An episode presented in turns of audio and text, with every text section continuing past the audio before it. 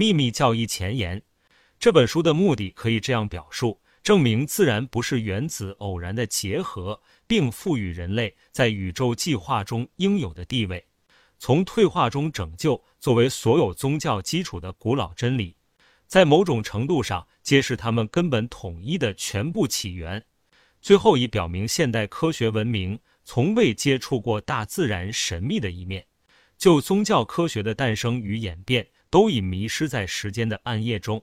他只是向读者提供了大量的证据，表明在每个年代，在各文明和知识体系下。每个国家受过教育的阶层都或多或少地使自己成为同一制度及其基本传统的忠实回应者，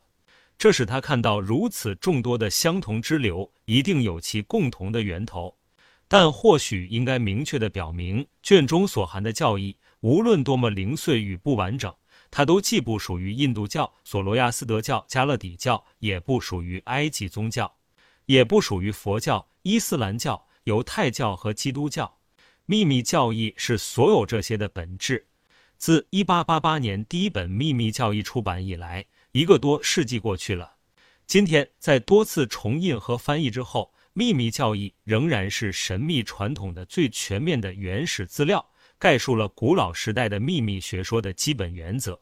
它具有挑战性和预言性，它直接解决了我们是谁，我们来自哪里。我们要去哪里以及为什么的问题，这两卷书以摘安的古时节有数百种来源的确证证据为基础，展开了宇宙和人类进化的戏剧，从宇宙之夜后的神的觉醒到宇宙与神源的最终统一。补充部分讨论了相关的科学问题以及神话、符号和预言的神秘语言，帮助读者解读世界神圣文学中往往深奥的意象。